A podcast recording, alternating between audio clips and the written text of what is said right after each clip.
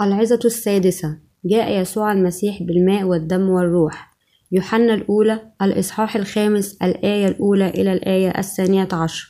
كل من يؤمن أن يسوع المسيح هو المسيح فقد ولد من الله. وكل من يحب الوالد يحب المولود منه أيضا. بهذا نعرف أننا نحب أولاد الله. إذا أحببنا الله وحفظنا وصاياه فإن هذه هي محبة الله. أن نحفظ وصاياه ووصاياه ليست ثقيلة. لأن كل من ولد من الله يغلب العالم وهذه هي الغلبة التي تغلب العالم إيماننا.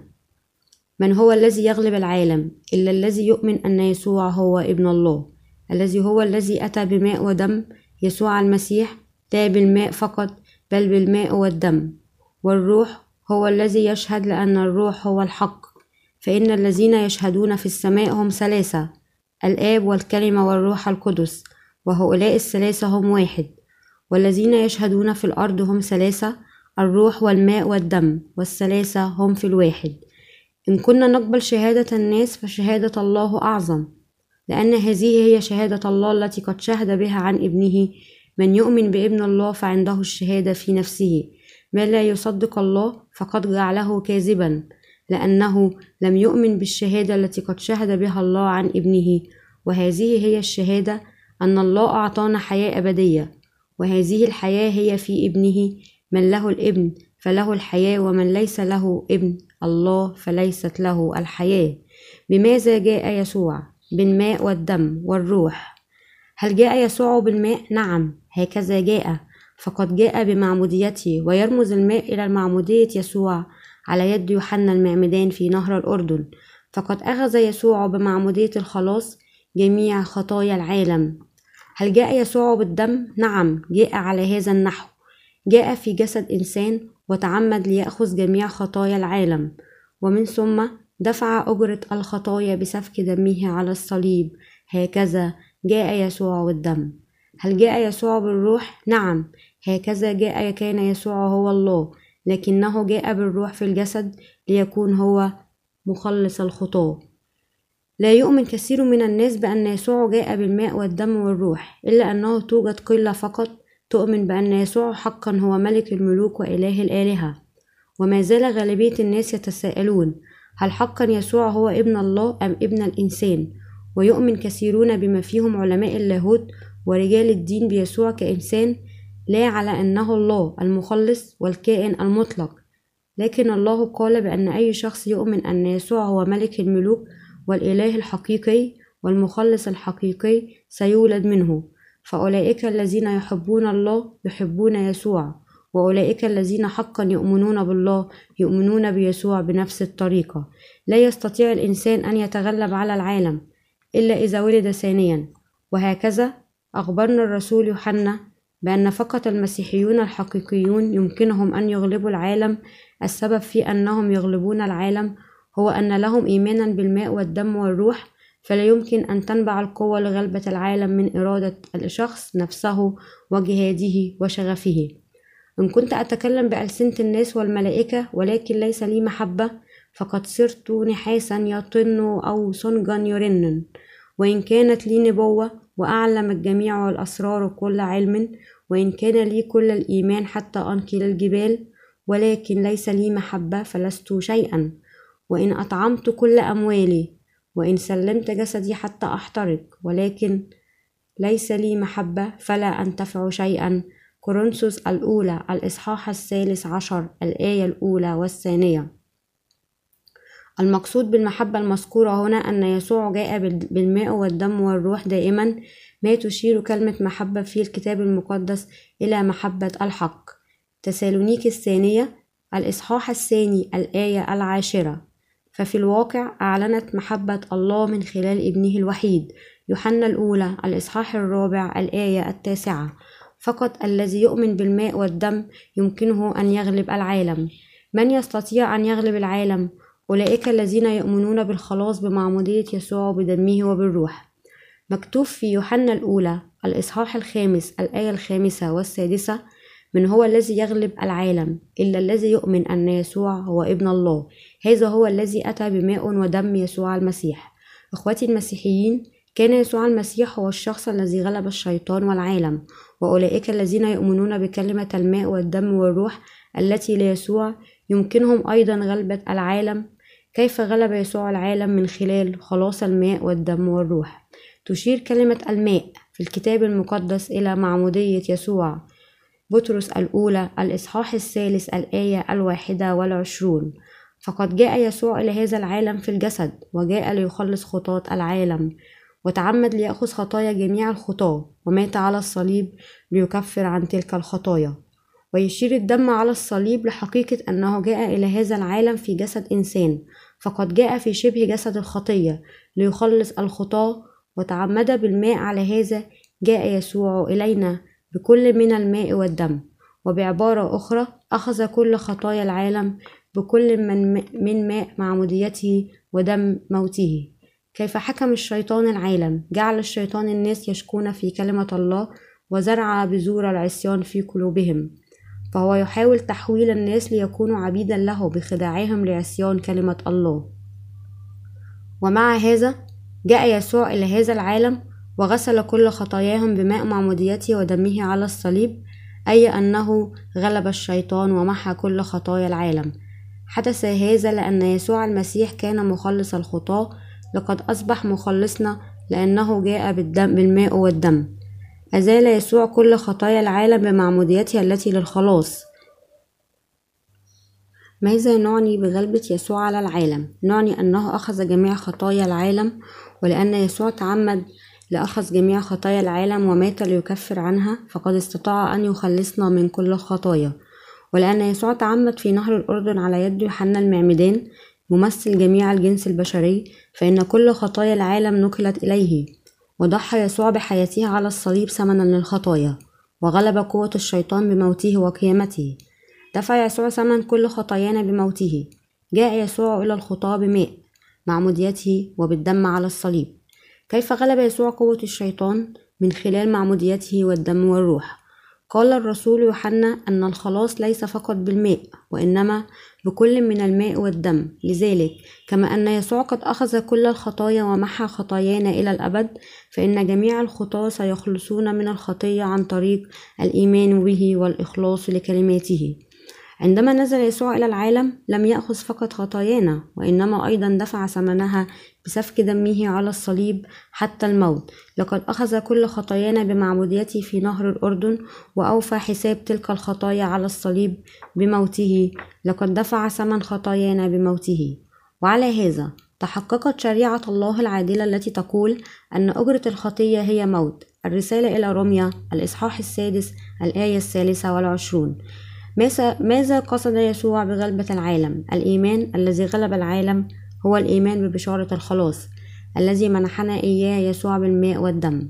فقد جاء في صورة الجسد وشهد للخلاص بمعموديته بالماء وموته على الصليب.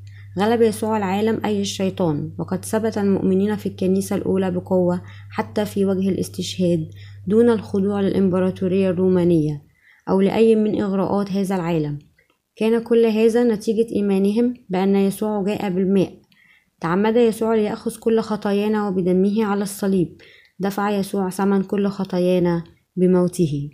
جاء يسوع بالروح جاء في جسد إنسان وأزال خطايا الخطاة بمعموديته وبدمه على الصليب. حتى نستطيع نحن الذين خلصنا أن نغلب العالم. الذي مثاله يخلصنا نحن الآن أي المعمودية بقيامة يسوع المسيح. بطرس الأولى الإصحاح الثالث الآية الواحدة والعشرون. ما هو مثال الخلاص؟ معمودية يسوع. مكتوب في بطرس الأولى الإصحاح الثالث الآية الواحدة والعشرون الذي مثاله يخلصنا نحن الآن أي المعمودية لا إزالة وسخ الجسد بل سؤال ضمير صالح عن الله بقيامة يسوع المسيح.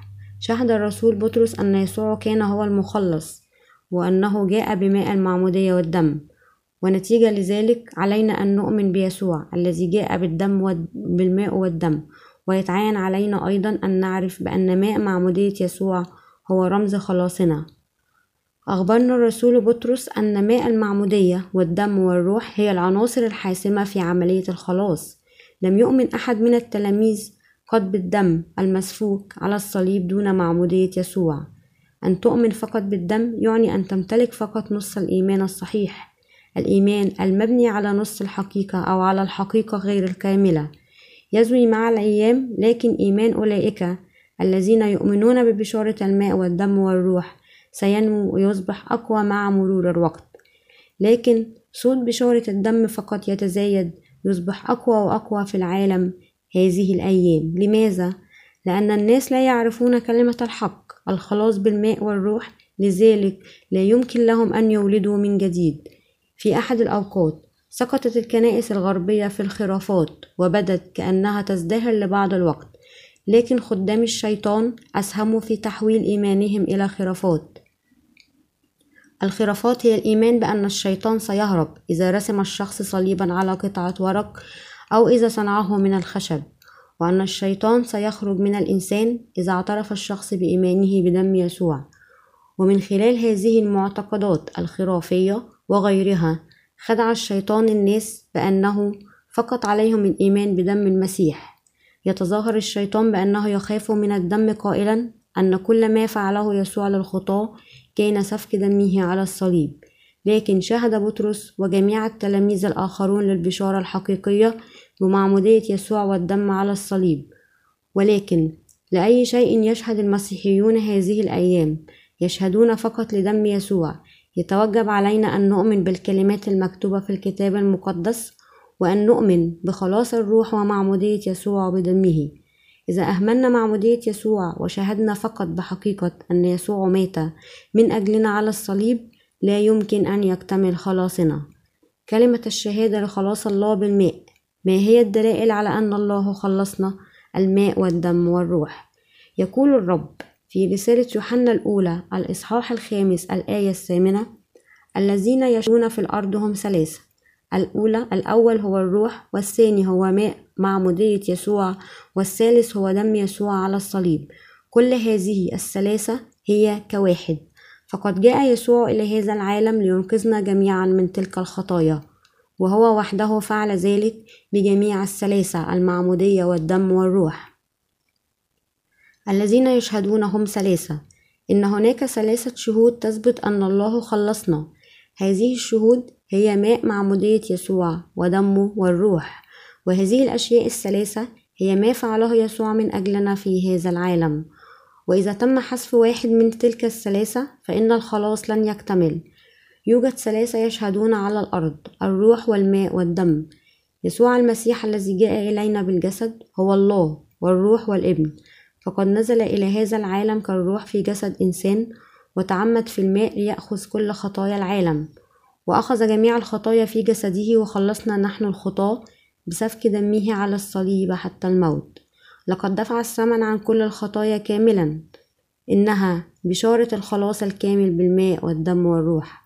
حتى لو تم حذف واحدة فقط من تلك الأمور فهذا سيعني رفض خلاص الله الذي أنقذنا من الخطايا كلها. وإذا كان لنا أن نتفق مع غالبية المؤمنين اليوم فسيتوجب علينا أن نقول بأن هناك شاهدين على الله على الأرض هما الدم والروح. لكن الرسول يوحنا قال بأن هناك ثلاثة شهود ماء معمودية يسوع الدم على الصليب والروح. فقد كان الرسول يوحنا واضحا جدا في شهادته فإن الإيمان الذي يخلص الخاطئ هو الإيمان بالروح والماء والدم. أي نوع من الإيمان يمكن الإنسان من غل... يمكن الإنسان من غلبة العالم؟ وأين يمكننا أن نجد مثل هذا الإيمان؟ إنه هنا في الكتاب المقدس. إنه الإيمان بيسوع الذي جاء بالماء والدم والروح. آمنوا بهم لتقبلوا الخلاص والحياة الأبدية. هل خلاص الله كامل بدون معمودية يسوع؟ كلا. منذ فترة طويلة وقبل أن أولد ثانيا كنت أيضا مسيحيا أؤمن فقط بالدم على الصليب وبالروح. آمنت أنه جاء إلينا على هيئة الروح ومات من أجلي على الصليب وأنقذني من كل الخطايا. آمنت فقط بهذين الأمرين وكنت جريئا كفاية لأبشر بذلك إلى الناس جميعا. وقد خططت لدراسة اللاهوت لأصبح مبشرا حتى أعمل وأموت من أجل النفوس الضالة مثلما فعل يسوع. خططت لكل أنواع الأمور العظيمة ولكن طالما أني آمنت فقط بأمرين كان هناك دائما خطية باقية في قلبي وكنتيجة لذلك لم أتمكن من غلبة العالم. لم أستطع التحرر من الخطية.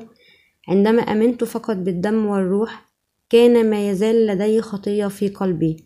السبب أنني كأن لا يزال لدي خطية في قلبي رغم أنني أمنت بيسوع. كان عن عدم معرفتي عن الماء معمودية يسوع فلم يكن خلاصي كاملا حتى خلصت عن طريق إيماني الكامل بماء المعمودية والدم والروح. إن السبب في أنني لم أتمكن من التغلب على خطايا الجسد كأنني لم أعرف معنى معمودية يسوع. وحتى الآن يؤمن كثير من الناس بيسوع لكنهم ما زالوا يرتكبون خطايا الجسد فما زالت الخطية في قلوبهم ويحاولون كل شيء لكي يحيوا الحب الأول الذي كان عندهم ليسوع. لا يستطيعون إحياء شغف حماسهم الأول لأنهم لم يسبق لهم أن انغسلوا كليا من خطاياهم بالماء. فهم لا يدركون أن جميع خطاياهم قد نقلت إلى يسوع عندما تعمد ولا يستطيعون استعادة إيمانهم مجددا بعد سقوطهم أحب أن أوضح ذلك لكم جميعا. فنحن نستطيع أن نعيش بإيمان ونغلب العالم عندما نؤمن بيسوع. ومهما كانت نقائصنا ومهما كنا نرتكب من خطايا في هذا العالم فطالما نؤمن بيسوع كمخلصنا الذي حررنا تماما من الخطية بمعموديته وبسفك دمه يمكننا أن نقف منتصرين. ومع ذلك إذا أمنا بيسوع بدون ماء معموديته لا يمكن لنا أن نخلص بالكامل. أخبرنا الرسول يوحنا أن الإيمان الذي يغلب العالم هو الإيمان بيسوع المسيح الذي جاء بماء المعمودية والدم والروح. أرسل الله ابنه الوحيد لنا لينقذ الذين يؤمنون بالمعمودية وبدمه. أخذ يسوع كل خطايانا بمعموديته. جاء يسوع الابن الوحيد لله إلينا بالروح في جسد إنسان وسال دمه على الصليب ليدفع أجرة الخطية. وهكذا خلص يسوع كل البشر من الخطية. يأتي الإيمان الذي يقودنا لنغلب العالم من الإيمان. بحقيقة أن يسوع جاء إلينا بالماء والدم والروح. وحررنا كليا من جميع الخطايا. لو لم يكن هناك ماء المعمودية والدم المسفوك على الصليب فلن يكون هناك خلاص حقيقي بدون عامل أو آخر من الثلاثة عوامل.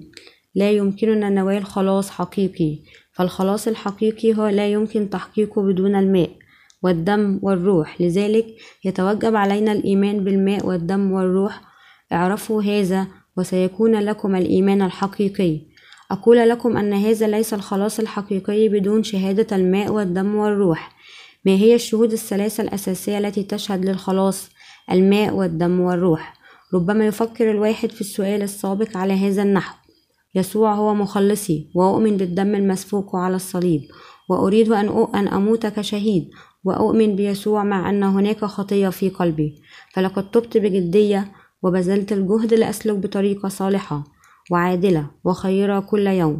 وقد قدمت حياتي وكل ممتلكاتي الدنيوية لك يا الله حتى إنني اخترت ألا أتزوج. كيف لا يعرفنا الله؟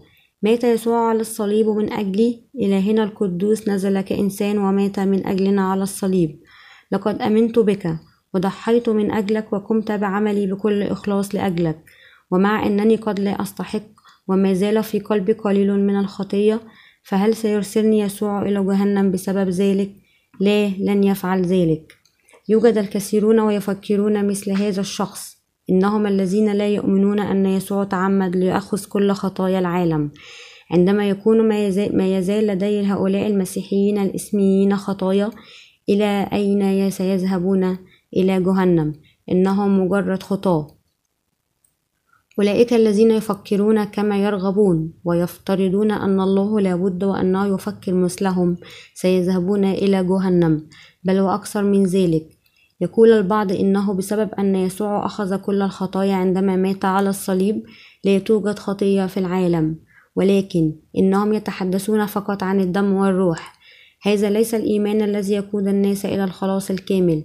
يتوجب علينا أن نؤمن بأن يسوع أخذ خطايانا بمعموديته وحكم ومات على الصليب من أجلنا وقام من الأموات بعد ثلاثة أيام من موته. بدون هذا الإيمان لن يكون الخلاص التام ممكنا. تعمد يسوع المسيح ومات على الصليب وقام من الموت. جاء يسوع المسيح إلينا بالماء والدم والروح ورفع كل خطايا العالم. توجد ثلاثة أمور أساسية تشهد لخلاصه على الأرض الروح والماء والدم. أولا يشهد الروح القدس أن يسوع هو الله وأنه جاء في جسد إنسان. العنصر الثاني وهو شهادة الماء. الماء هو معمودية يسوع في نهر الأردن على يد يوحنا المعمدان والتي من خلالها نقلت خطايانا إلى يسوع. نقلت كل خطايانا إلى يسوع عندما اعتمد إنجيل متى الإصحاح الثالث الآية الخامسة عشر. والشاهد الثالث هو الدم الذي معناه قبول يسوع حمل أن يدان نيابة عنا لأجل خطايانا. مات يسوع وقبل حكم أبيه من أجلنا وقام من الموت بعد ثلاثة أيام ليعطينا حياة جديدة. يرسل الله الآب الروح القدس إلى قلوب أولئك الذين يؤمنون بمعمودية ودم ابنه ليشهد لخلاصنا. الذين يولدون من جديد يملكون الكلمة التي بها يغلبون العالم. سيغلب المخلصون الشيطان وأكاذيب الأنبياء الكذبة والعقبات والضغوطات التي تهاجمهم بلا انقطاع. والسبب في امتلاكنا لهذه القوة هو أننا لدينا الثلاثة شهود في قلوبنا ماء يسوع ودمه والروح. كيف نغلب العالم والشيطان؟ بإيماننا بالشهود الثلاثة. نستطيع أن نغلب الشيطان والعالم لأننا نؤمن بالروح والماء والدم. فأولئك الذين يؤمنون بمعمودية ودم يسوع يمكنهم أن يغلبوا كل خداعات الأنبياء الكذبة يكمن إيماننا مع هذه القوة أن نغلب في الماء وفي الدم والروح هل تؤمنون بهذا؟ لا يمكنك أن تولد من جديد ولا أن تغلب العالم لو لم يكن لك إيمان بالخلاص من خلال معمودية يسوع ودمه والإيمان أن يسوع هو ابن الله مخلصنا هل يوجد هذا الإيمان في قلبك؟ هل لك الروح والماء في قلبك؟ هل تؤمن أن كل خطاياك نقلت إلى يسوع؟ هل لك دم الصليب في قلبك؟ ستغلبون العالم إذا كان في قلبك إيمان بماء ودم يسوع. وإذا كنت تؤمن بأن يسوع مات على الصليب من أجلك وأنه أخذ العقوبة نيابة عنك. غلب الرسول يوحنا العالم لأنه امتلك كل هذه الشهود الثلاثة الأساسية في قلبه. وتكلم عن الخلاص أيضا إلى جميع إخوته في الإيمان الذين تحملوا العقبات والتهديدات في خدمتهم. وشهد هكذا. يمكنك أيضا أن تغلب العالم. جاء يسوع بالروح والماء والدم وكما أنه غلب العالم فهكذا سيتمكن المؤمنون به أن العالم أيضا. هذه هي الطريقة الوحيدة للمخلصين للغلبة على العالم.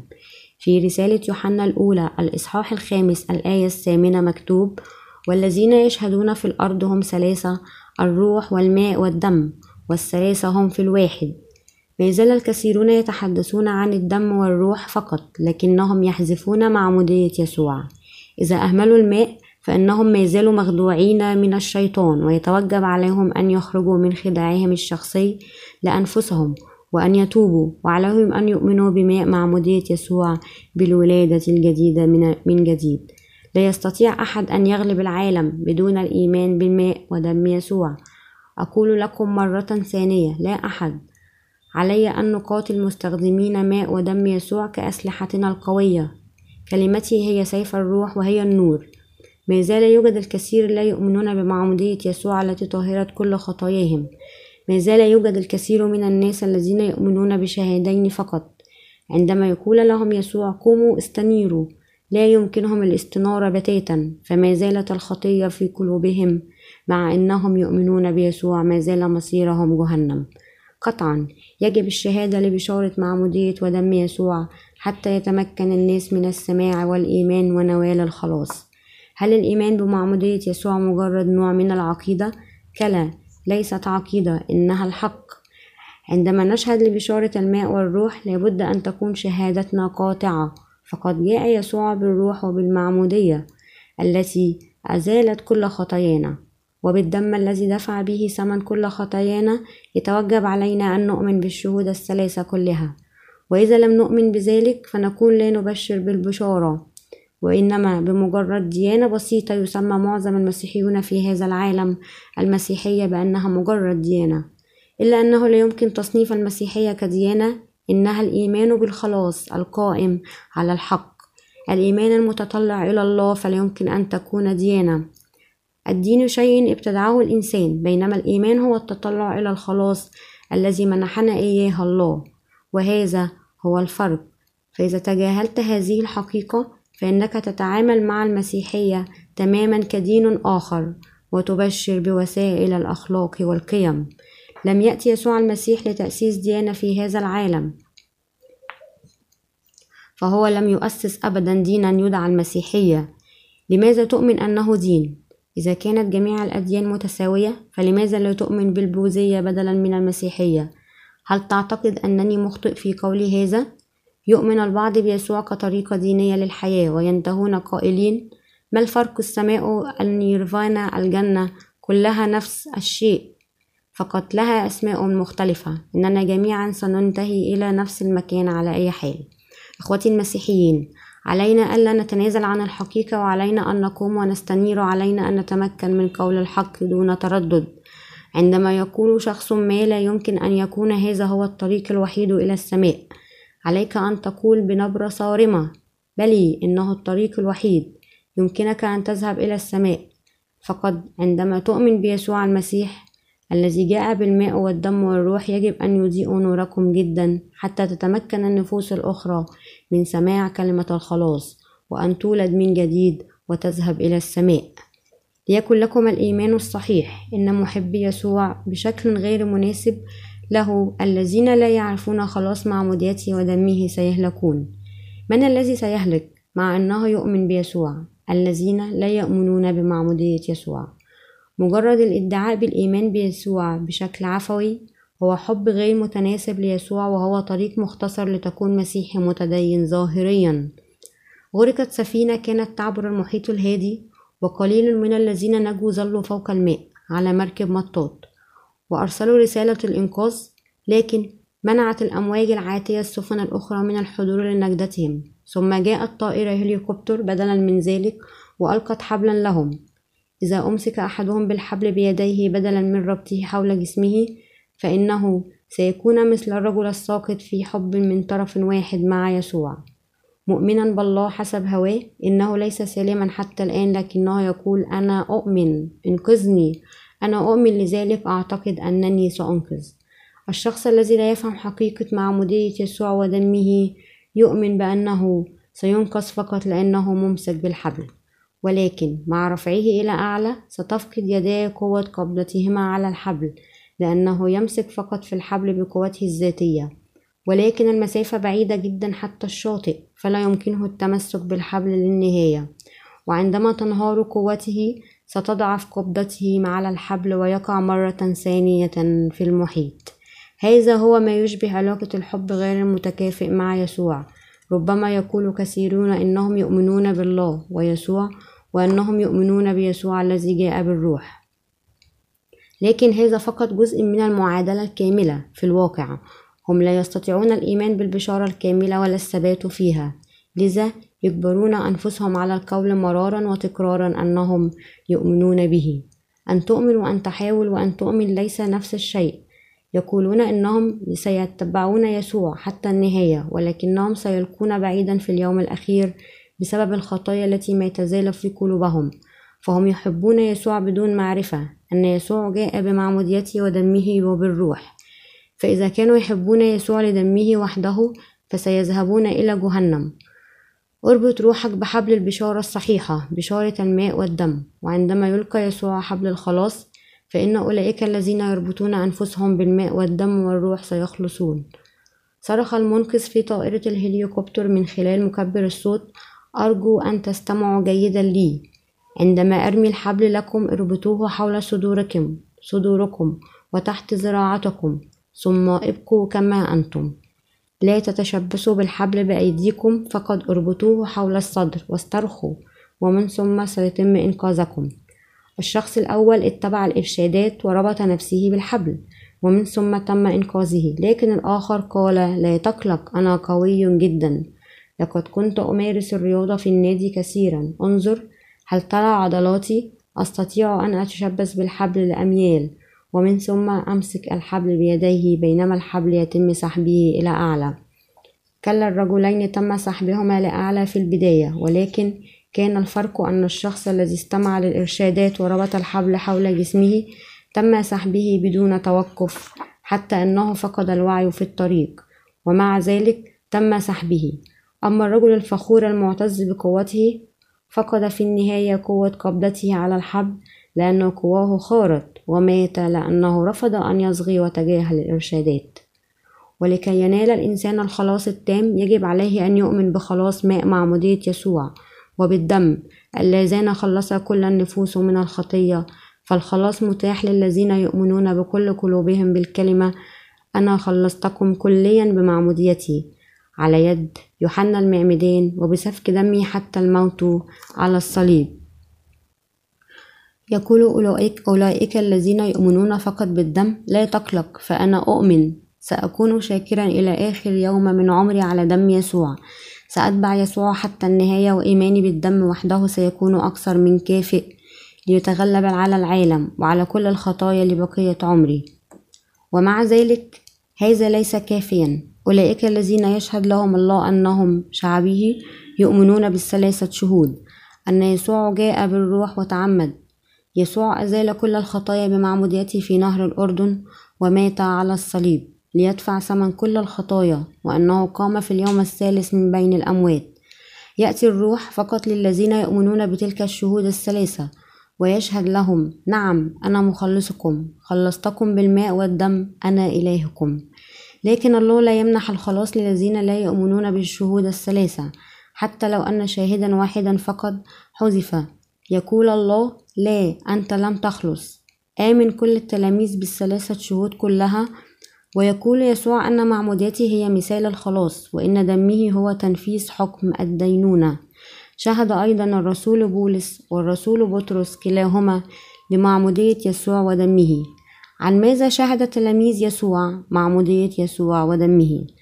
هل تكلم الرسول بولس عن معمودية يسوع؟ لنرى كم مرة تكلم عن معمودية يسوع. قال في رمية الإصحاح السادس الآية الثالثة أم تجهلون أننا كل من اعتمد ليسوع المسيح اعتمدنا لموته؟ وفي رمية الإصحاح السادس الآية الخامسة لأنه إن كنا قد صرنا متحدين معه بشبه موته نصير أيضا بقيامته. كذلك قال في الرسالة إلى غلطية الإصحاح الثالث الآية السابعة والعشرون لأن كلكم الذين اعتمدتم بالمسيح قد لبستم المسيح. شهد رسل يسوع للماء للمعمودية يسوع الذي مثاله يخلصنا. نحن الآن أي المعمودية؟ بطرس الأولى الإصحاح الثالث الآية الواحدة والعشرون. الخلاص الفداء الذي للرب. جاء بماء ودم يسوع. من الذي يدعو الله برا الذين ليس في قلوبهم أي خطية. الخلاص الذي وهبه يسوع للإنسان هو من خلال ماء معموديته ودمه على الصليب. عن طريق هذا الخلاص يمكننا أن نقوم ونستنير. كيف؟ بالشهادة لهذه الأمور الثلاثة. قومي استنيري لأنه قد جاء نورك ومجد الرب أشرق عليك. إشعياء الإصحاح الستون الآية الأولى. أشرق الله بالنور علينا ويقول لنا أن نستنير أيضا علينا طاعة تلك الوصية. لقد كنا نبشر بالبشارة بكل قوتنا لكن كثير من الناس لا يصغون. آمنوا بيسوع وستخلصون ستكونون أبرارا. وإذا كانت الخطية لا تزال في قلوبكم فلستم أبرارا بعد ولم تغلبوا بعد خطايا العالم. لا يمكن أبدا أن تتخلصوا من الخطية التي في قلوبكم. إذا لم تؤمنوا بماء يسوع معمودية يسوع ولا يمكنكم أبدا أن تتجنبوا الدينونة إذا لم تؤمنوا بدم يسوع. ولا يمكنكم أبدا أن تنقذوا إذا لم تؤمنوا بيسوع المسيح الذي جاء بالروح. ولا, ولا يمكنكم أبدا أن تكونوا أبرارا بالتمام إلا إذا أمنتم بهذه الشهود الثلاثة. يقود الصلاة غير الكامل فقط إلى ما يسمى برا وإذا قال أي شخص بأنه ما زال لديه خطية ولكنه يعتبر نفسه برا فإنه ليس بعد في يسوع يحاول البعض. هذه الأيام تعليق الخلاص على ما يسمى برا. لقد كتبوا الأطنان من المقالات التي لا فائدة لها حول ذلك الموضوع. هل يعتبر الله الإنسان بلا خطية؟ بينما لا تزال الخطية في قلبه لا يفعل ذلك. هو يدعوه كما يراه. إنه كلي القدرة لكنه لا يكذب أبدا. لا يفهم الناس المعنى الحقيقي للبر. فنحن ندعو شيئا نظيفا فقط عندما يكون نظيفا. لا نقول أنه بار حيث تكون الخطية. ربما تعتقد أنك تدعى بارا من قبل يسوع بالرغم من وجود خطية في قلبك لكن هذا غير صحيح. يدعون يسوع أبرارا فقط عندما نؤمن به كالواحد الذي جاء بالروح. وبالماء إنه أخذ جميع خطايانا عندما تعمد. وبالدم جاء بالجسد ومات من أجلنا. إخوتي المسيحيين ما يسمى برا ليس له علاقة ببشارة الماء والدم ما يسمى برا أو أن يدعى الشخص برا هي عقيدة اخترعها الإنسان هل يدعوك الله برا بينما في قلبك خطية؟ لا يدعو الله الشخص برا بينما هناك خطية في قلبه مهما آمن بقوة بيسوع فإن يسوع لا يمكن أن يكذب أن يكذب أبدا مع ذلك هل ما زلت تعتقد أنه يدعى الشخص برا بينما لا تزال الخطية في قلبه؟ هذا ما يعتقده الناس. الله لا يفعل ذلك. فالله يكره الأكاذيب. فهل يدعوك برا بينما تؤمن فقط بالروح والدم؟ أبدا. يوجد نوع واحد فقط من الناس يدعوهم الله أبرارا؟ هم الذين لا توجد أي خطية في قلوبهم. فهو يقر فقط بأولئك الذين يؤمنون بالشهود الثلاثة. أن يسوع الذي هو الله نزل إلى العالم بالجسد وتعمد في نهر الأردن. وسال دمه على الصليب ليمحو كل خطايانا. فقط أولئك الذين يؤمنون ببشارة الخلاص السارة يعتبرهم الله أبرارا. فهم الذين لديهم الإيمان الصحيح إنهم يؤمنون كليا بكل ما فعل يسوع لنا. فهم يؤمنون بأن يسوع جاء وتعمد ليأخذ كل خطاياهم وأنه قبل الحكم من أجلنا بالموت على الصليب وأنه قام من الأموات. تمت كل هذه الأشياء من واقع حب الله فنزل يسوع من السماء وقال تعالوا إلي جميع المتعبين والثقيل الأحمال وأنا أريحكم إنجيل متى الإصحاح الحادي عشر الآية الثامنة والعشرون. وقد قام بذلك بأخذه جميع خطايانا. لا يقر الله بأولئك الذين يؤمنون فقط بدم يسوع. أولئك الذين يؤمنون بدم يسوع فقط ما زال لديهم خطية في قلوبهم. من الذي يعتبره يسوع كإنسان مخلص الإيمان بمعمودية يسوع دمه وحقيقة أنه الله. ضروريات أساسية للخلاص. أخذت كل ذنوبكم عندما نزلت إلى هذا العالم وتعمدت على يوحنا المعمدان وأشهد أن جميع خطايا العالم قد نقلت لي ودفعت ثمنها على الصليب وهكذا خلصتكم. يقول يسوع لأولئك الذين يؤمنون بتلك الشهود الثلاثة نعم أنتم خلصتم. أنتم مبررين وأولاد الله وأنتم أيضا يمكنكم نوال الخلاص إذا آمنتم بمعمودية يسوع ودمه والروح كلهم في آن واحد. أولئك الذين يؤمنون فقط بالدم والروح ما زال في قلوبهم خطية. توجد حقيقة واحدة فقط في ملكوت الله يوجد عدل وأمانة ومحبة وعطف ولا يوجد ذرة كذب. لا توجد الأكاذيب والمخادعات في السماء. من هو الشخص الذي يفعل الاسم؟ الشخص الذي لا يؤمن بمعمودية يسوع. كثيرين سيقولون لي في ذلك اليوم يا رب يا رب أليس باسمك تنبأنا؟ وباسمك أخرجنا شياطين؟ وباسمك صنعنا قوات كثيرة؟ إنجيل متى؟ الإصحاح السابع الآية الثانية والعشرون. لا يقر الله أبدا بأعمال الإنسان تلك على أنها تدخله من ملكوته فحينئذ أصرح لهم أني لم أعرفكم قط. اذهبوا عني يا فاعل الاسم. إنجيل متى؟ الإصحاح السابع الآية الثالثة والعشرون. قدمت لأجلك منزلين وضحيت حتى بحياتي من أجلك. ألم تشاهدني؟ لم أنكرك حتى آخر نسمة في حياتي. ألم تشاهدني؟ حسنا؟ هل ما زلت توجد خطية في قلبك؟ نعم يا رب لدي القليل. إذا اذهب بعيدا. غير مسموح لأي مذنب أن يأتي إلى هنا لكنني مت شهيدا لإيماني بك يا رب ماذا تعني مت شهيدا؟ أنت مت فقط بسبب عنادك هل اعترفت بمعموديتي ودمي؟ هل شهدت أنا في قلبك أنك ابني؟ أنت لا تؤمن بمعموديتي وأنا لم أشهد أبدا أنك ابني ومع ذلك تمسكت بمعتقداتك ومت من أجلها متى شهدت أن أنا لك أنت أوقعت بنفسك في ذلك أنت أحببت وحاولت بمفردك تحقيق خلاصك. هل تفهم الآن؟ اذهب في طريقك. قال يسوع لنا أن نقوم ونستنير. قد يجبن المخلصون أمام العديد من المسيحيين الإسميين والعديد من الأنبياء الكذبة ويفشلون في أن يشعوا نورا لكن شعلة صغيرة تشعل نارا كبيرة. إذا وقف شخص بشجاعة وشهد للحق فإن العالم بأكمله سيستنير. يقول في إشعياء الإصحاح الستون الآية الأولى إلى الثانية. قومي استنيري لأنه قد جاء نورك ومجد الرب أشرق عليك لأنه ها هي الظلمة تغطي الأرض والظلام الدامس الأمم.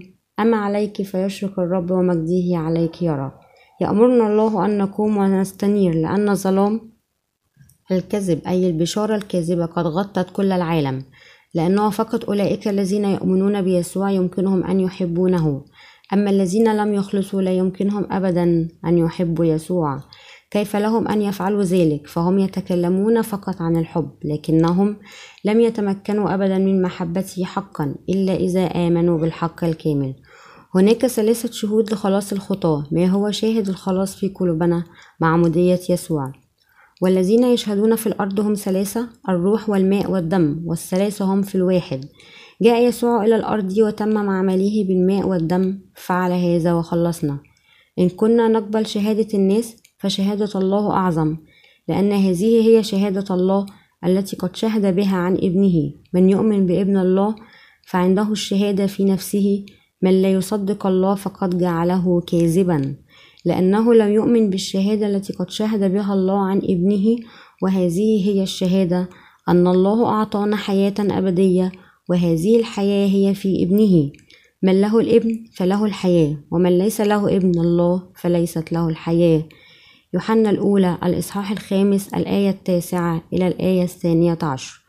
يقبل المولودون من جديد شهادة الناس فنحن عرفنا كأبرار. عندما يتكلم المولودين من جديد الذين خلصوا عن حقيقة الخلاص لا يستطيع الناس أن يجادلوهم. يقبلون كلامهم يقولون إننا نؤمن بشكل صحيح. وإننا محقين في إيماننا. وإذا كنا لهم كيف ولدنا من جديد لا أحد يستطيع أن يجادل ضد البشارة الصحيحة التي نشهد لها.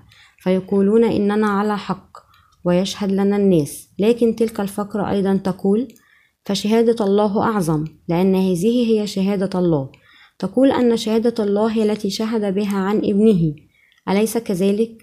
ما هي الشهادة التي شهد بها عن ابنه؟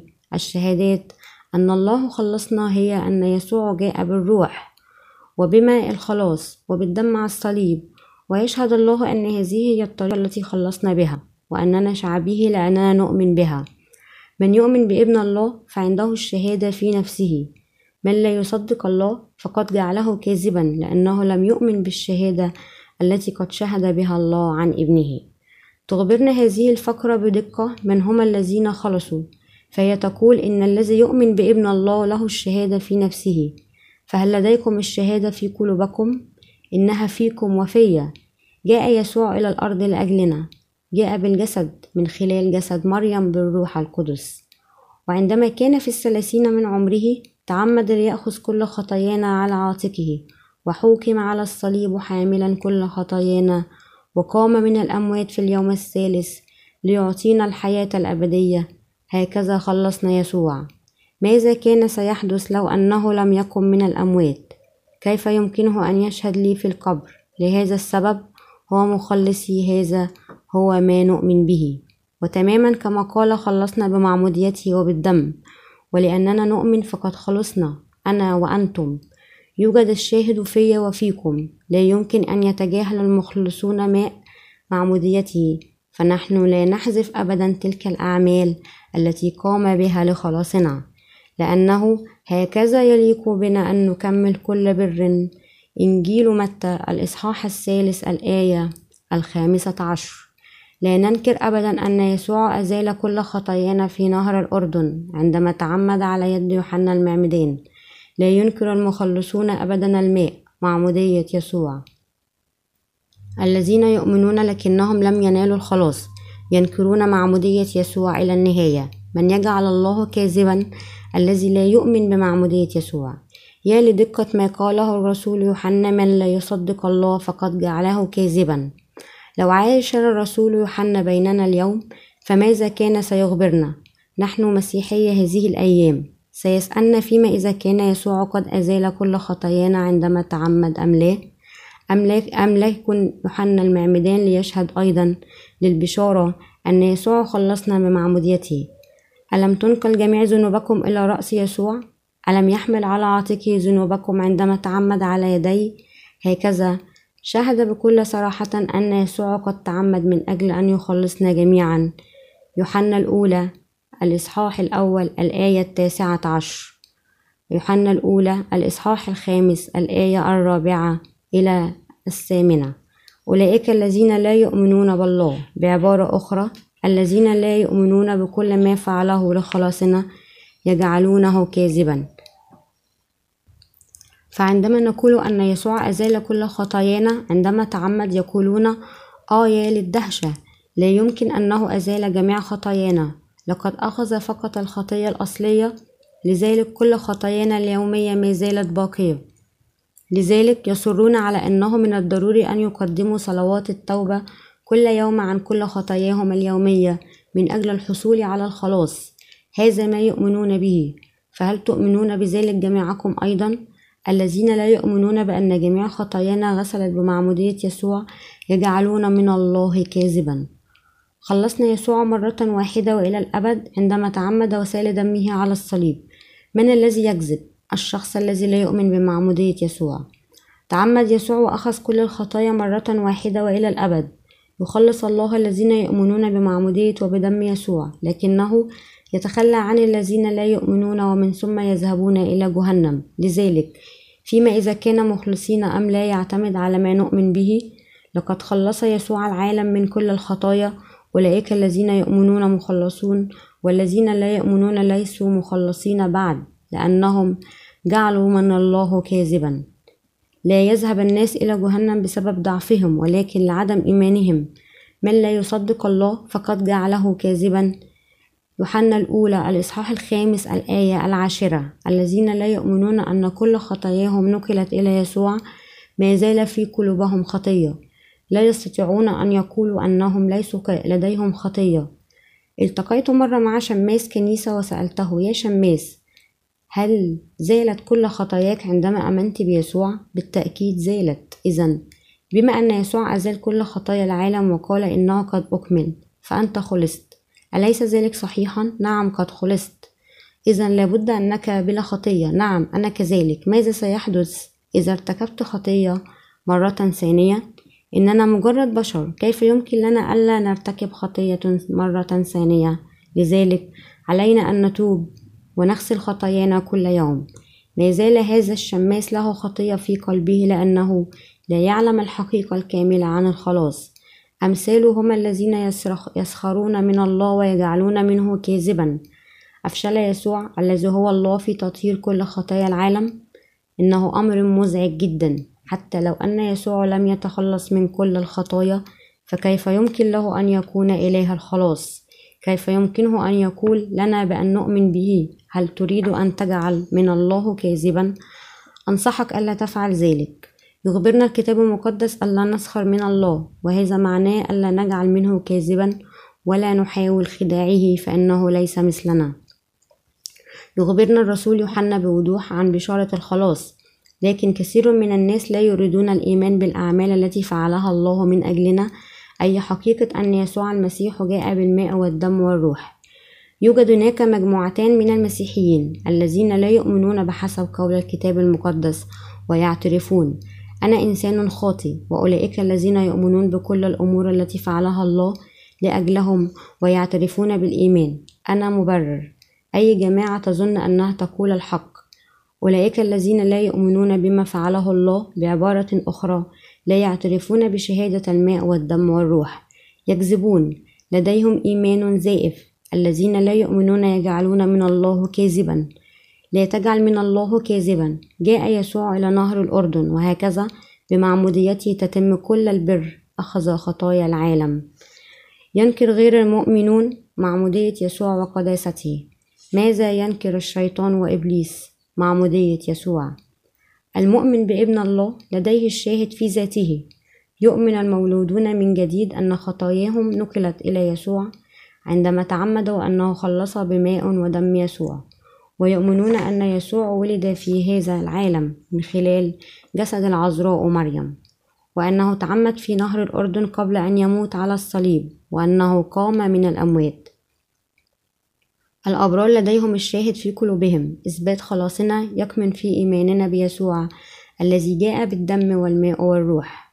إن الشاهد فيكم أنصحكم أن يكون لكم الشاهد في نفوسكم. أنا أقول لكم إنه ليس سمة خلاصا إذا لم يكن هناك شاهد. دليل الخلاص فيكم؟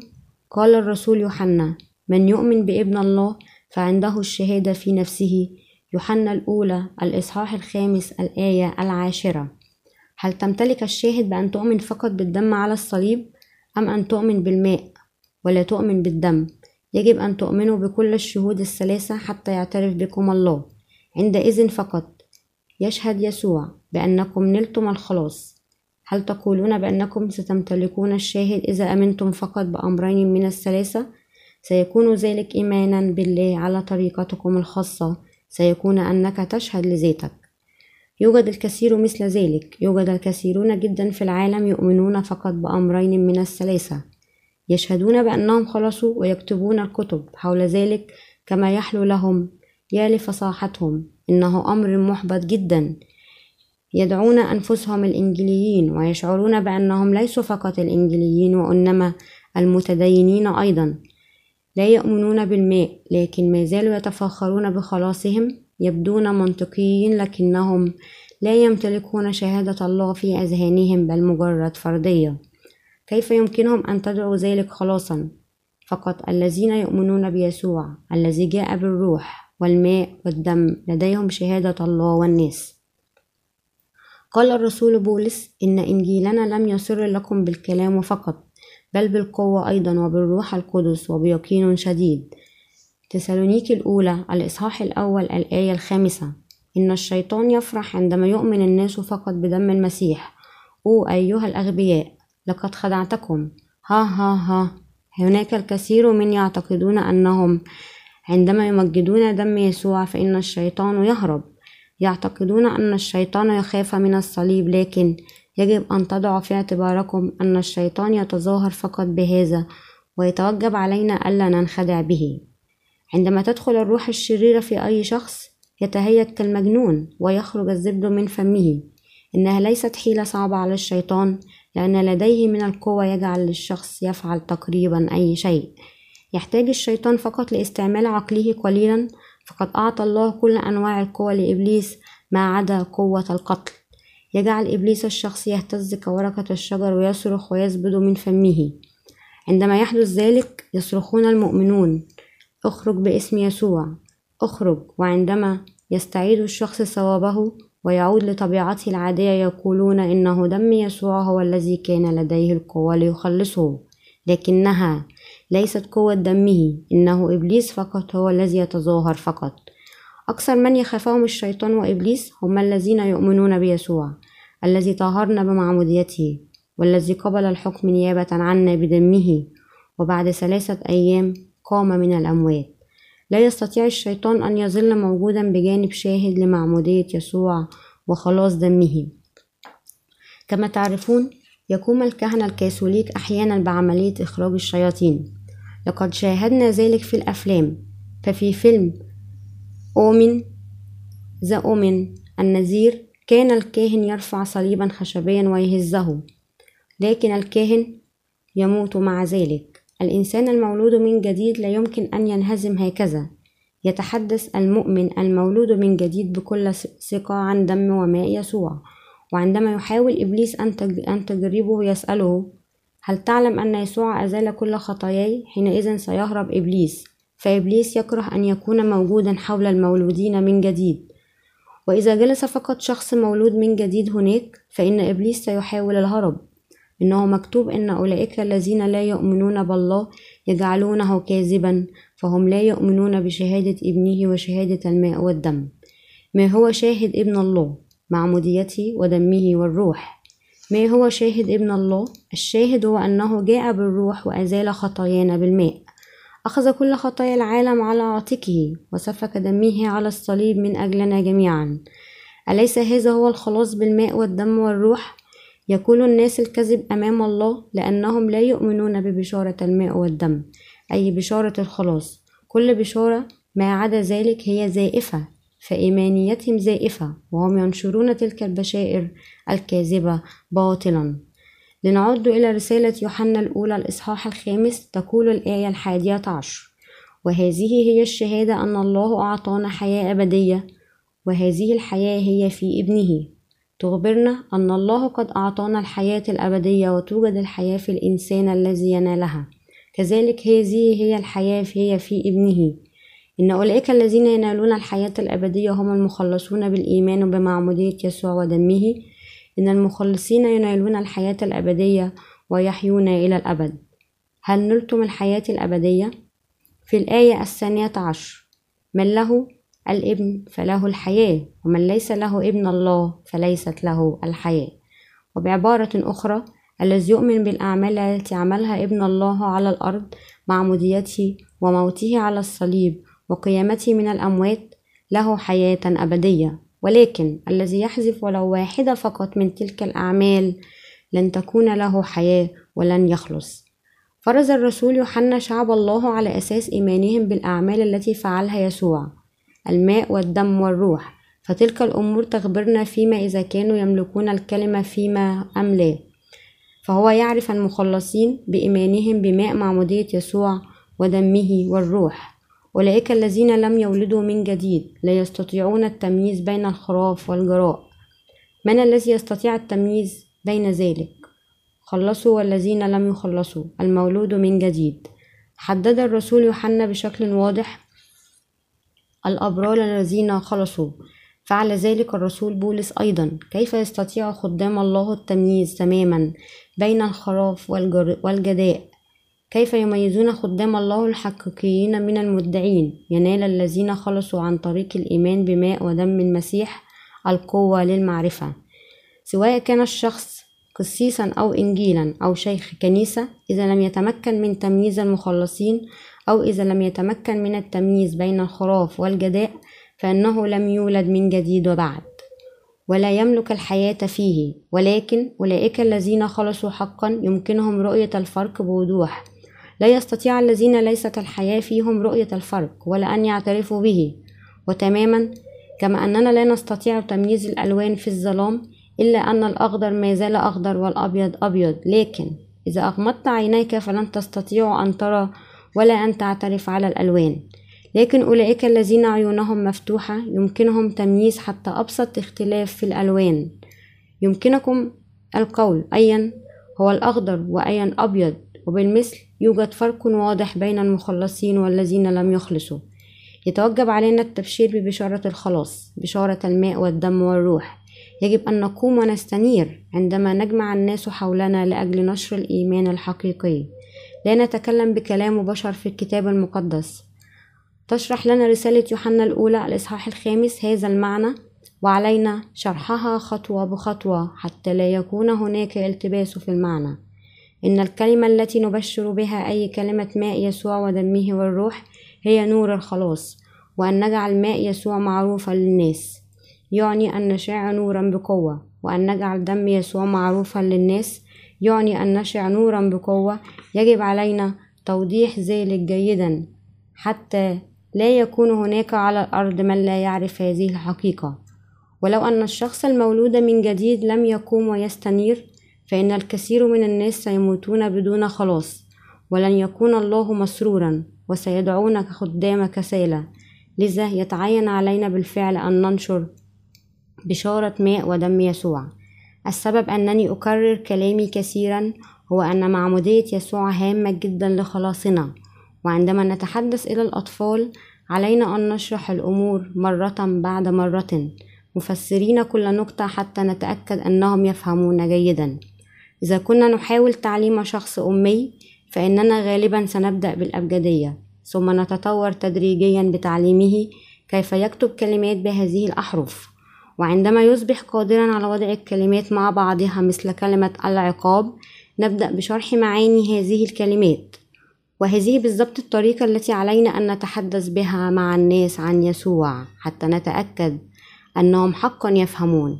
يتوجب علينا أن نشرح بوضوح معمودية يسوع. فقد جاء إلى هذا العالم بالماء والدم والروح. أصلي أن تؤمنوا بيسوع كمخلصكم وأن تنالوا الفداء. ينبع الخلاص بالماء والروح من الإيمان بمعمودية يسوع والدم على الصليب ومن الإيمان بأن يسوع هو الله مخلصنا.